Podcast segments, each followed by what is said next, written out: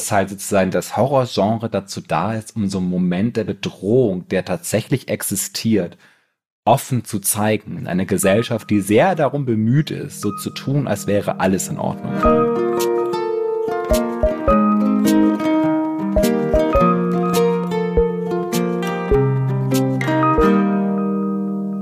Willkommen, liebe großartigen Monster, Supermenschen bei dem Podcast Hallo Hoffnung, wo wir manchmal feststellen, dass Hoffnung einfach Puh macht.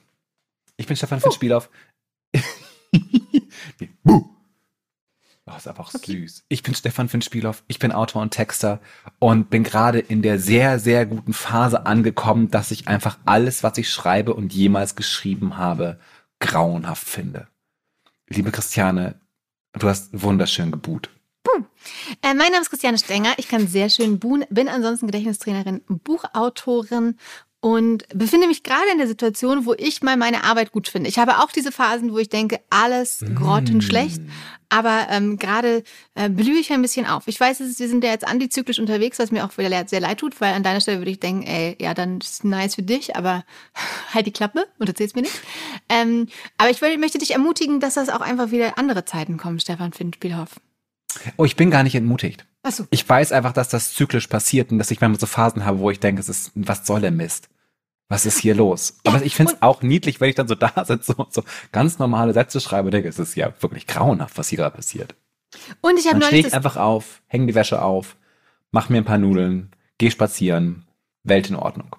Sehr gut. Und ich habe neulich ähm, mal das Originalskript von Marcel Proust ähm, auf der Suche nach der verlorenen Zeit gelesen. Und da ist ungefähr so 95 Prozent durchgestrichen. Dann das Korrigierte auch nochmal durchgestrichen. Am Ende noch ein Satz reinkorrigiert, der dann stehen bleibt. Also nur einfach auch so, auch äh, ein Proust war mit seinem Werk noch nicht sofort glücklich. Und auch äh, äh, selbst im Satz hatte er nochmal alles durchgeschrieben und nochmal per Hand daneben geschrieben, als schon gesetzt war, was zur damaligen Zeit noch viel schwieriger als heute war, wenn man im Druck noch was ändern möchte, wenn es schon im Satz ist. Im Satz sagt man ja noch nicht gedruckt, aber im gesetzt, wenn die Buchstaben schon so sitzen, wie sie dann gedruckt werden.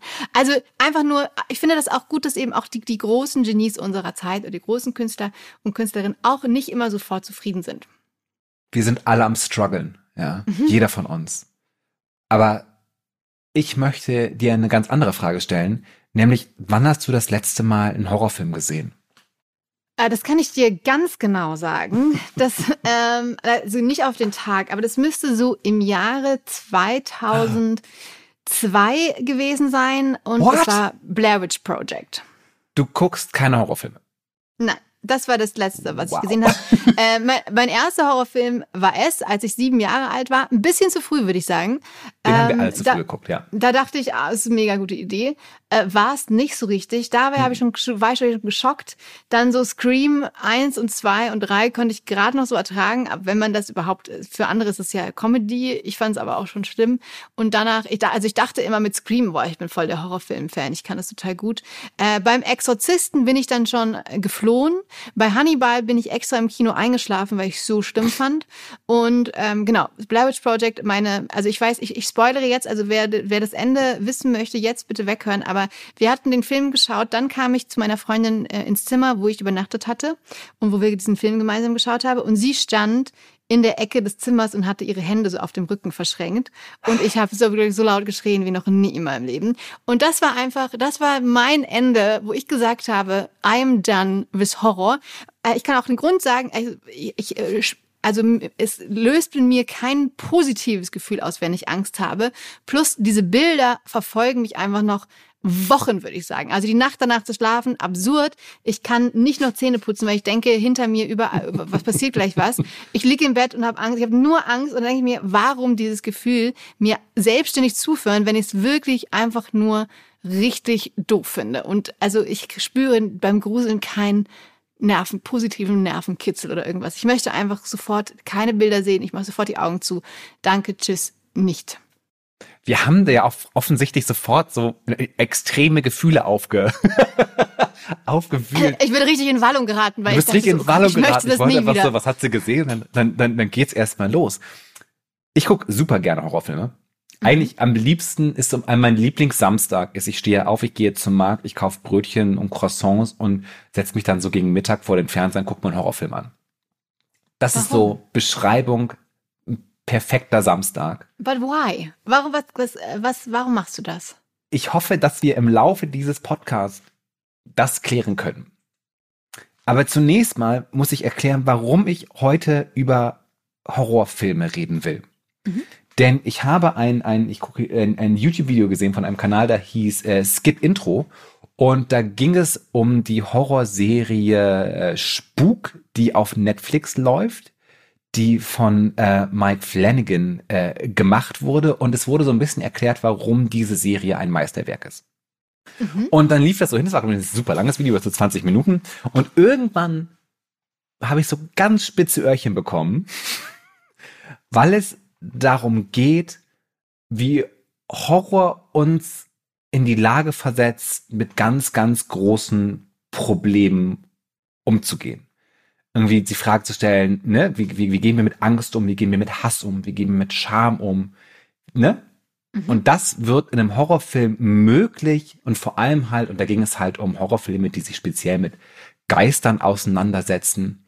Und da habe ich gedacht, ist das nicht eine super interessante Frage für die Zeit, in der wir leben, nämlich wie gehen wir mit den existenziellen Konflikten um, mit denen wir total konfrontiert sind. Und mhm. deshalb möchte ich heute mit dir über Horrorfilme reden und im Speziellen über die Horrorfilme und Serien von Mike Flanagan, der halt in den letzten Jahren so ein bisschen der It-Boy einer gewissen humanistischen äh, Horror-Genre-Auslegung geworden ist. Mhm. Ich freue mich total drauf. Du freust dich. Du hast aber wahrscheinlich noch nie einer seiner Serien geguckt. Er hat zum Beispiel gemacht Spuk in Hill House oder Spuk in Bly Manor. Er hat das Spiel gemacht. Das ist eine Stephen King-Verfilmung. Oder auch Dr. Sleep, was auch eine Stephen King-Verfilmung ist. Aber du hast wahrscheinlich nichts davon gesehen, weil all Nein. das ist in gewisser Maßen immer irgendwie eine Art von Horror. Okay, mhm. sehr gut. Dann kann ich dir kurz ein bisschen was über ihn erzählen. Er ist ein Filmregisseur, der sehr lange Zeit versucht hat, irgendwie Regisseur zu werden. Er ist nach LA gezogen. Damals hat sich so gesagt, ich gebe mir jetzt mal fünf Jahre und versuche irgendwie hier Fuß zu fassen. Mhm. Und dann sind mehr oder weniger zwölf Jahre vergangen ähm, wo er einfach ähm, so ganz viel äh, äh, Sachen, wie sagt man, editiert hat im äh, Reality-TV-Bereich, unter anderem auch ein Mu Musikvideo von RuPaul, was mhm. ich ja eine gute Fun-Fact finde, bevor er dann irgendwie so angefangen hat, kleinere Projekte zu bekommen und dann immer größere Projekte, bis er halt jetzt der Mensch ist, der er heutzutage geworden ist. Mhm. Fragen dazu. Voll cool. Aber also es hat aber auch lange gedauert, bis er dann quasi zu seiner Berufung, dem Grusel, gekommen ist. Also Er hat immer gewusst, was er wollte, und der Grusel war dann mehr oder weniger auch ein Low-Budget-Weg da reinzukommen. Weil ja so, ne, so Gruselfilme, Horrorfilme haben ja ganz oft auch so, also haben es so eine Tradition, dass Horrorfilme nicht so viel Geld kosten und dann trotzdem super erfolgreich werden. Blair Witch Project ist dafür ein Beispiel, ja, mhm. wo ein Film, der glaube ich der nicht viel Geld gekostet hat. Ich möchte jetzt keine Zahlen nennen, aber der hat irgendwie sehr, sehr wenig Geld bekommen, äh, gekostet hat, auf einmal ein riesen ähm, weltweiter Erfolg war. Mhm. Und in den Filmen von Ma Herrn Flanagan geht es eben hauptsächlich immer um irgendeine Art von Geistern und Monstern und er setzt sich eben damit auseinander, was das für uns bedeutet. Und das Interessante an seinen Serien, und ich kann jetzt sagen, wir spoilern hier nichts, ja, sondern wir erzählen über so Themen und was sind so Story Arcs, die passieren, aber wir erzählen keine Sachen, die man irgendwie Spoiler nennen könnte. Aber generell geht es bei ihm halt darum, dass es halt Geister in der Welt gibt. Und was ihn aber interessiert, ist nicht die Art und Weise, wie wir diese Geister irgendwie besiegen, sondern wie wir mit diesen Geistern umgehen, wie wir sie akzeptieren und wie wir anfangen, mit ihnen leben zu können. Also wie können wir mit dem, was uns verfolgt, umgehen, so dass es unser Leben nicht total beeinträchtigt? Okay, also die Geister als Metapher für alles Negative oder die Schattenseiten oder wie kann ich das jetzt? Äh, genau. Also er sagt es auch selbst und die Figuren auch in seiner Serie sagen selbst, dass sozusagen diese Geister mehr oder weniger für das, für, für Hass stehen, für Scham stehen, habe ich ja schon erzählt, und für, also Sinnbilder sind für mhm. etwas, das uns nicht von außen verfolgt, sondern das uns aus uns selbst heraus mhm. zerstören will. Zum Beispiel, ne, es ist halt immer, es geht immer auf ein Trauma zurück, mit dem wir irgendwie umgehen müssen. In einer seiner Serie Midnight Mass, da gibt es eine einzige Geistererscheinung und das ist die Geistererscheinung einer Frau, die der Protagonist, ähm, als er betrunken war, totgefahren hat. Mhm. Und die, die, die, die starrt ihn dann immer an. Mhm während er einschläft. Mit halt so ne zerstörtem oh Gott, alleine Gesicht. das kannst du mir schon nicht erzählen. Das ist mir schon so viel Grusel. Okay, aber es aber, ist halt, ja? aber es ist halt, es ist, es ist halt nicht wirklich gruselig in der Art und Weise, sondern es ist, es ist halt kein, sozusagen kein Jumpscare, sondern es ist halt eine Art von Schuld, die er auf sich geladen hat und mit der er irgendwie lernen, die halt nicht weggeht und mit der er lernen muss, umzugehen. Mhm. Und die Serie dreht sich so ein bisschen, wie er halt damit umgeht. Also das, das, der Geist ist halt nicht in diesem Fall nicht gruselig oder grauenhaft, sondern einfach nur etwas, das wir getan haben, etwas Grauenhaftes, das der Protagonist getan hat, mit dem er lernen muss, umzugehen. Mhm. Genau, in ähm, dem Fall, ja, okay. In dem Fall natürlich ist es eine Person, die er getötet hat und dann kommt sie in, in Geistform sozusagen zurück, die Schuld. Ähm, genau, ja. aber ist es immer auch eine Person oder, also ne, es könnte ja auch was anderes sein, was man getan hat, was trotzdem als personifizierter Geist zurückkommt, ne? In der Serie Nur nicht. Spook Hill House mhm. gibt es tatsächlich Geister. Mhm. Und die auch so ein bisschen, das ist so das klassische verwunschene Haus, in das die Familie einzieht und dann passieren seltsame Dinge. Aber es geht eben, es wird auf zwei Zeitebenen passiert. Eines in der Vergangenheit, als irgendwie fünf Geschwister noch Kinder sind und dann in der Gegenwart, wo diese Geschwister wieder zusammenkommen. Und um was es eigentlich geht, merkt man, es gibt zwar diese Geister, aber es geht eigentlich darum, wie diese Familie wieder zueinander finden muss. Und wie sie mhm. sich halt aufgrund von Dingen, die sie getan haben, über die sie sich ärgern, auf dass sie wütend sind, voneinander entfernt haben. Und über aller dieser Leben liegt so ein Schatten und sie müssen halt dieses Problem lösen, um wieder vernünftig leben zu können, ohne die ganze Zeit irgendwie so Erscheinungen zu haben. Mhm. und das Interessante ist, was man sagen könnte, ist halt, dass der Horror bei Flanagan sehr oft dadurch entsteht, dass man davonläuft. Ja. Mhm. Etwas kann mich nur verfolgen, etwas kann mich nur heimsuchen, wenn ich davor flüchte. Mhm. Und wenn du halt fragst, was findest du interessant daran, Horrorfilme zu gucken, ist es halt, und das sagt er auch selber, ist halt das super Gute an Horrorfilmen, dass wir halt innerhalb von einem Genre einen sozusagen Safe Space haben, um zu sehen und zu merken, wie wir mit den Geistern, die uns selber verfolgen, umgehen können. Und wie wir mit Situationen, die grauenhaft sind, hantieren können, während wir aber eigentlich nur ganz charmant vom Fernseher sitzen. Mhm. Also was wäre denn aber schon mal, also wenn das, das, das spannend ist, deine, deine Top 3, wenn du sagst, wir, wir können lernen, wie wir mit etwas umgehen, deine Top 3 Learnings aus Horrorfilmen? Also ich finde wirklich die Idee zu sagen, und jetzt kommen wir zu deinem gleich Lieblingsthema, dem Klimawandel. die, die mhm. Idee zu sagen, wir können eigentlich nur von dem verfolgt werden, von dem wir davonlaufen, super interessant. Mhm. Und deshalb sind meine Öhrchen spitz geworden, weil man mhm. ja so mehr oder weniger auf die Nachrichten gucken kann und denken kann, oh mein Gott, was passiert hier gerade?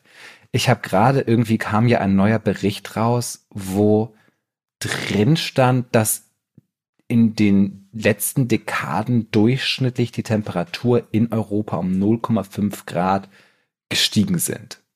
Also mehr als doppelt so viel wie im weltweiten Durchschnitt. Und da war der Hitzesommer 2022 noch überhaupt gar nicht mit drin. Ja, mhm. also wir sind irgendwie konfrontiert mit einer wahnsinnigen Klimaerwärmung. Mhm. Und ich habe aber das Gefühl, dass wir irgendwie vor dem weglaufen, was das bedeutet.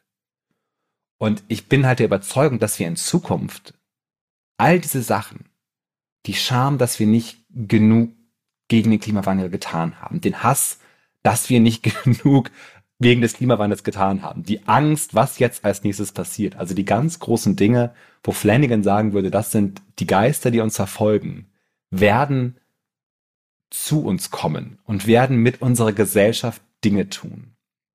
Und da ist halt die Frage, wie gehen wir in diesem Moment damit um?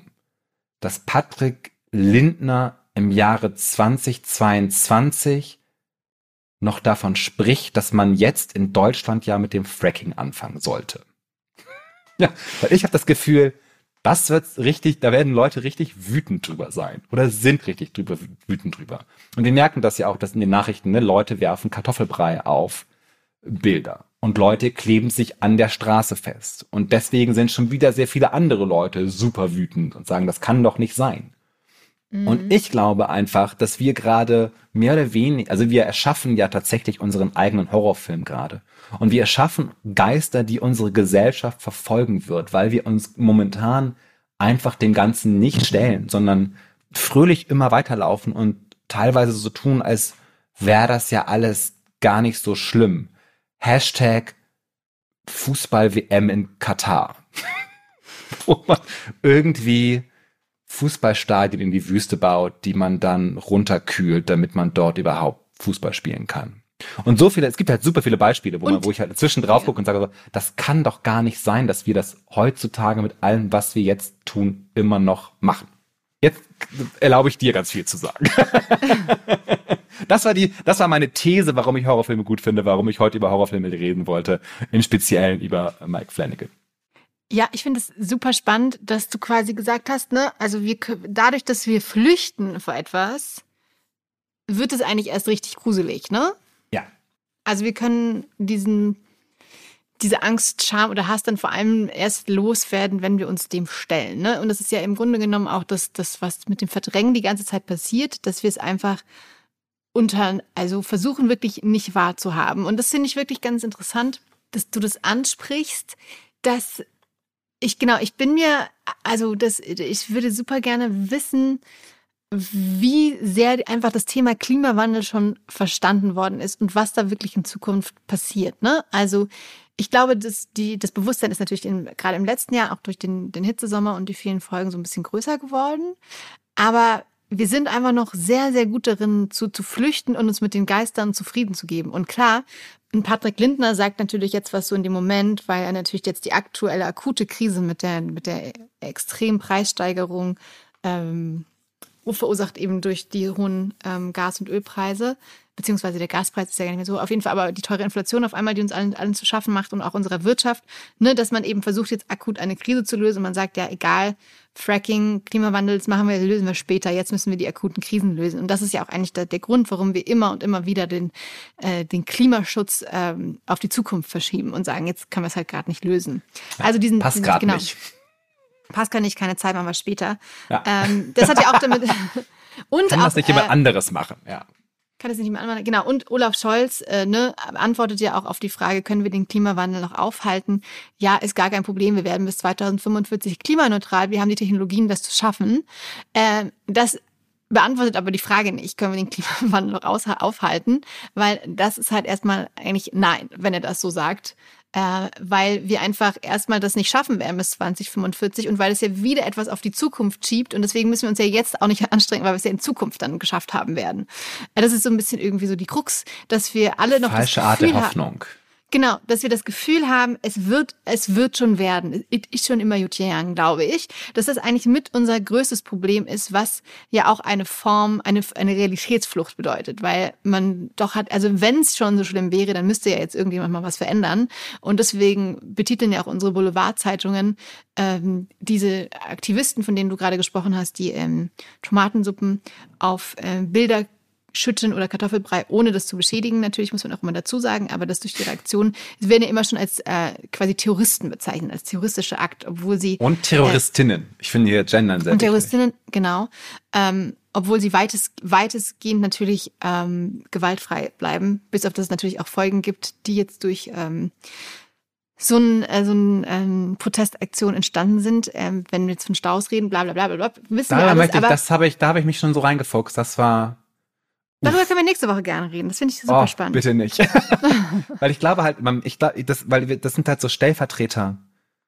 Voll. Diskussionen, die wir so erzählen. Und das ist halt das Interessante, was, das habe ich auch in einem sehr schönen Artikel über eine von Flanagans Serien gesehen, die mal ein bisschen kritisch war, wo er gesagt hat, was halt was Horror halt so wahnsinnig macht, ist, dass es halt die falschen Narrationen unserer Gesellschaft einfach wegreißt. Ja, die Idee, der, der Mythos, dass Technologie immer nur Gutes bewirkt. Ja, oder die, die, der Mythos, dass die Zivilisation uns immer be beschützen wird.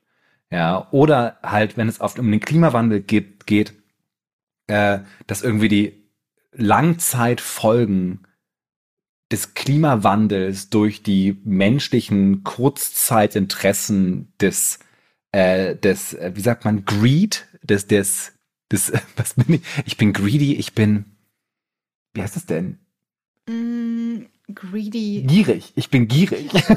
die mhm. Gier, ja, das heißt, dass die, dass die Kurzzeitfolgen der Gier einfach nicht so schlimm sind, weil es halt irgendwie schon ein gutes Ende finden wird und Kapitalismus für den Klimawandel auch eine Lösung finden wird.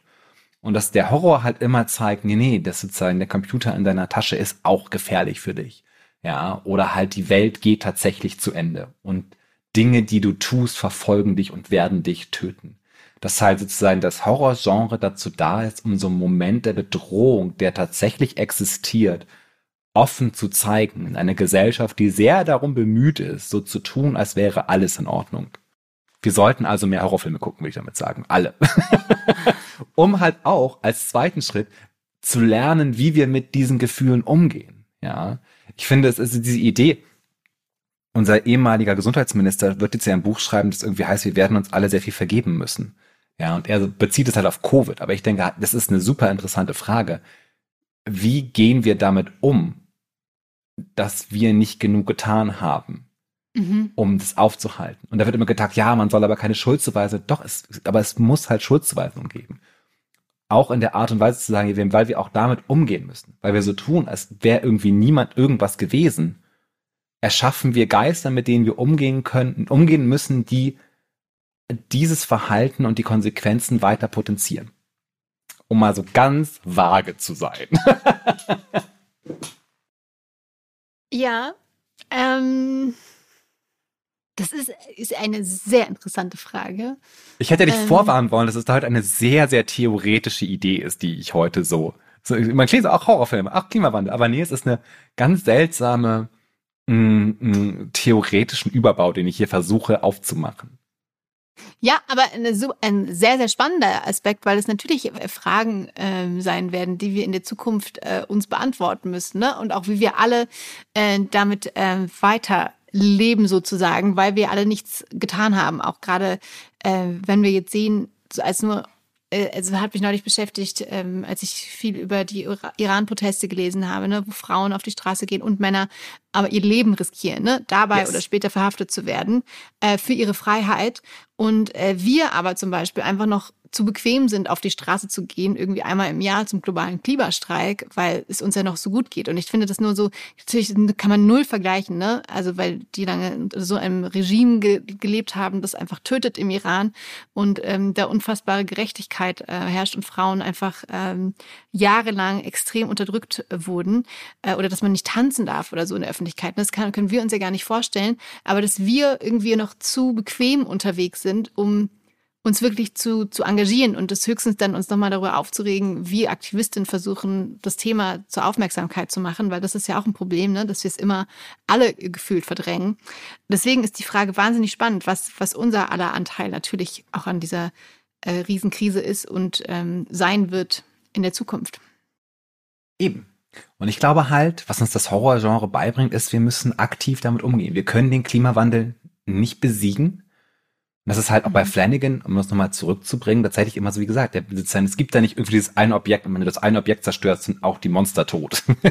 Sondern es geht halt nur, du musst, du musst mit deinen Geistern anfangen zu leben. Ne? Du musst dir selbst, du musst, du musst in der Lage sein, Dinge vergeben zu können, auch gut sein zu lassen und weiterzumachen, auch wenn wirklich schlimme Dinge passiert sind. Und ich glaube, das ist so eine Sache, die uns noch überhaupt gar nicht klar ist, wo wir einfach nur gerade merken, es clasht wahnsinnig, aber wir haben keinen Weg raus. Und auf einmal reden wir darüber, ob man Suppe auf Bildern verschütten sollte oder nicht. Und ich denke so, vielen Dank, dass ihr das macht, weil ihr so nach und nach eine Fassade einreißt, die irgendwo so getan wird, als wäre alles irgendwie total normal. Nix ja, ist mehr normal. Total, da würde ich auch nochmal äh, gerne intensiver mit dir sprechen. Aber jetzt vom Horror müssen wir, also oder dürfen wir lernen quasi, dass ähm, der erste Schritt ist, um die Geister loszuwerden, aufzuhören zu flüchten und umzudrehen und erstmal die Geister anzugucken und zu gucken, yes. was die eigentlich von uns wollen. Es ist keine Lösung, so zu tun, als wäre nichts. Ja. Eine Lösung ist es, sich aktiv damit auseinanderzusetzen, was man eigentlich für ein Problem hat. Konfrontation ist super wichtig. Also Leute, Akzeptanz, schaut alle mehr Horrorfilme. Mike Flanagan um. auf Netflix ist ein guter Anfang. Spuk in Hill House ist ein Meisterwerk wirklich. Ein bisschen gruselig. Dann kann man Spuk in Bly Manor gucken, das ist nicht ganz so gruselig. Und Midnight Mass ist wirklich der Wahnsinn. Und da sind, glaube ich, auch nur die ersten zwei Folgen wirklich gruselig. Und wenn man durch die durch ist, ist es einfach nur noch eine grandiose Serie. Okay, cool. Let's do this.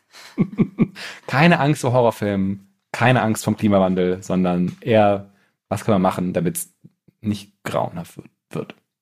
Liebe Menschen, hoffentlich gruselt ihr euch nicht vor unserem Instagram-Profil, wo ihr uns immer gut liken könnt. Oder hoffentlich haben wir euch jetzt nicht so viel gegruselt, dass ihr nicht super weiter uns empfehlen wollt an andere Leute, die eventuell auch viel mehr über die Hoffnung hören wollen.